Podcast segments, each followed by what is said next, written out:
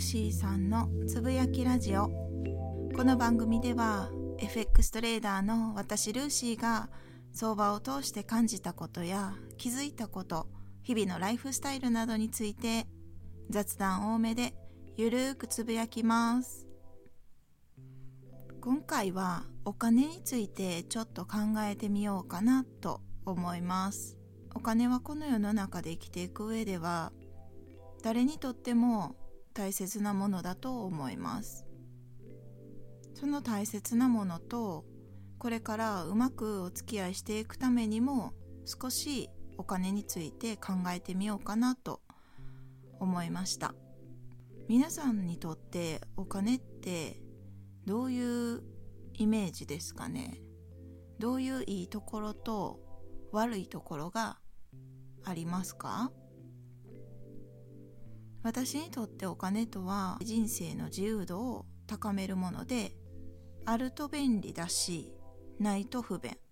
とはいえお金そのものには価値がなくただの紙切れでお金っていうのは信頼で成り立っているものだと認識してます。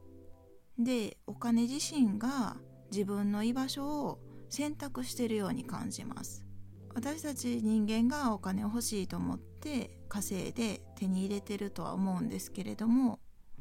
お金自身もどの人のところにいたら居心地がいいかなって選んで居場所を選択してるように見えるんですね。でお金の悪いところ悪いところというかまあ悪いイメージがあるところは人間の感情を大きく揺さぶる可能性が高いっていうところ。お金がありすぎても不安になるしなさすぎても不安になるのかなと思います。私自身ありすぎた経験がないのでわからないですがおそらく大富豪と言われるすごいお金持ってる人はきっとこう狙われる可能性だったりお金だけに寄ってくる人たちとかも増えてくるんじゃないかなって思うんですね。だからありすぎると不安になる要素が増えるんじゃないかなって思います。かといってなさすぎてもやっぱりこの世の中では生きていくにはお金が必要なので不安になるのかなって思うんですね。だからどうやってお金とお付き合いしていくかっていうところなんですけど私の理解としてはお金って自分だけのものではないのかなって思ってます。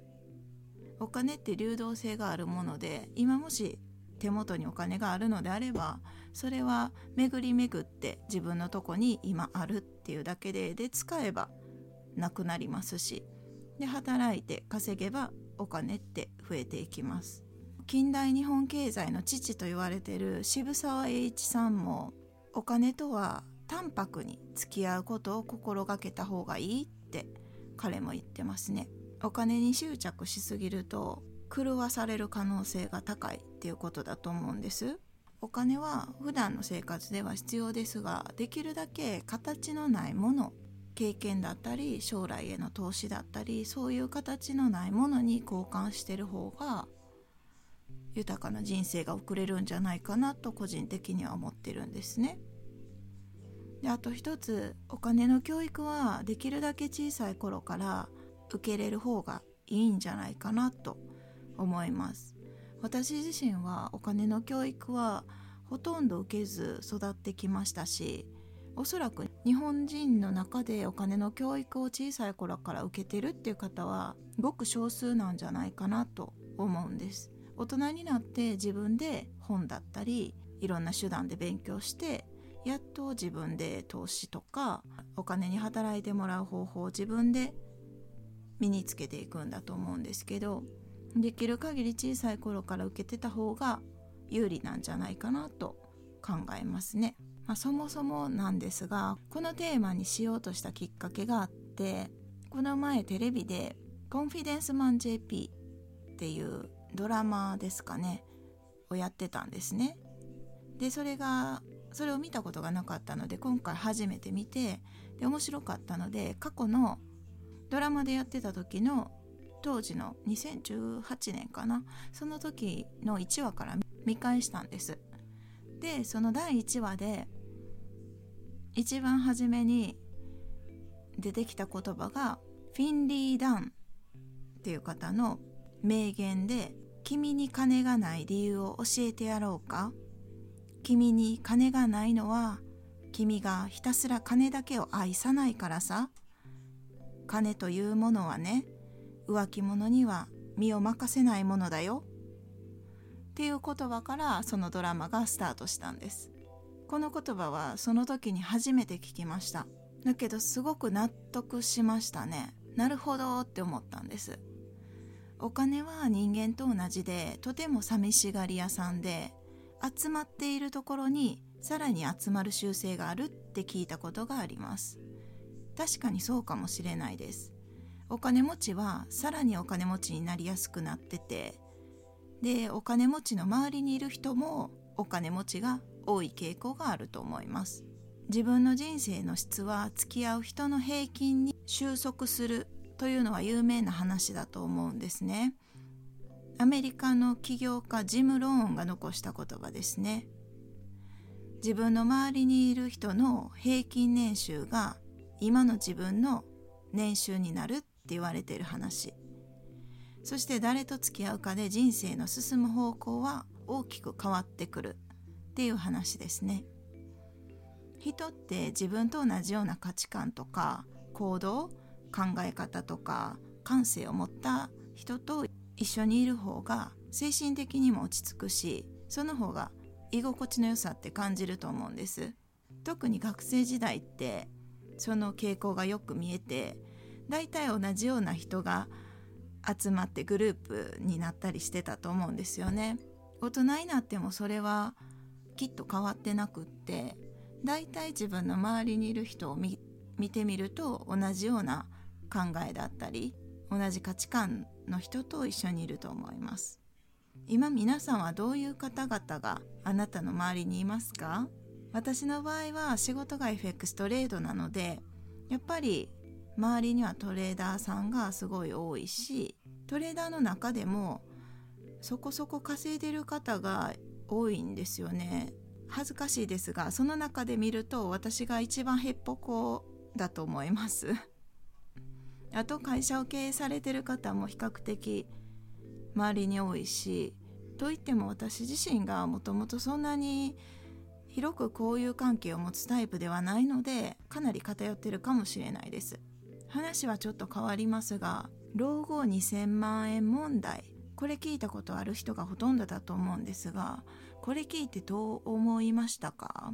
？2000万円も貯めれるかなって思う人もいればまあ余裕でしょうっていう方だったりそもそも2000万円もいるんだろうかって疑問を持った人もいると思います。この老後2000万円問題も人それぞれのライフスタイルによってどれだけお金がかかってくるかってかなり違うと思うんですよね。だから自分はどうだろうと自分基準で改めて計算して考え直すことが大切なんじゃないかなって思います。めちゃくちゃ当たり前なことを言うとお金って使えば減るし使わなければ減らないっていう原理があるじゃないですか。今あるお金を使わずに貯めとくっていうのも一つですしお金に働いてもらって増やすっていうのも一つだし FX トレーダーっていう仕事も時間を切り売りしている仕事なので長期保有の株式とか仮想通貨の投資みたいにお金にお金を稼いでもらってるような仕事とはちょっと違うんですよね。ま長期で保有してるトレーダーさんはお金にお金を稼いでもらってるのかもしれないんですが私がやってるデイトレードとかスイングっていう1週間ぐらい保有するものだったらまだ時間給なのかなって思ってます、まあ、企業で働くより時給換算するとなかなかいい時給だとは思うんですけどそもそもそこまで安定的に稼げるまでには何年かかかってる方がほとんどだと思いますしその間って時給ゼロなんですよね。まあ、ゼロっていうかむしろマイナスですよね。時間をかけて相場と向き合ってるけどそれでも大きなマイナスになったりすることって経験ある人がほとんどだと思います。私も全くそうですね。相場に一旦お金を預ける必要があるっていうのが FX トレーダーらしいです。でその後徐々に勝てるようになって相場に預けたお金を少しずつ相場さんが返金してくれるんですね。私たちに。で返金が完了した時に本当のスタートが始まる。そして相場から大きな利益をいただけるようになるっていう順序になってるみたいです。お金って不思議なもんで人間とすごく似てるなって人間というか恋愛ですかね。とっても似てますよね。追いかけないと手には入らない。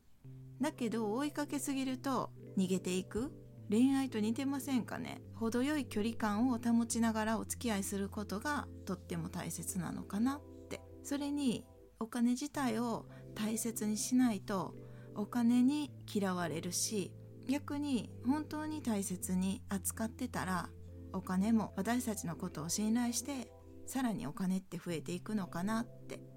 そう思います。だからこれからも例えば物を買う時お金を支払う時ありがとうっていう気持ちを持って気持ちよくお金を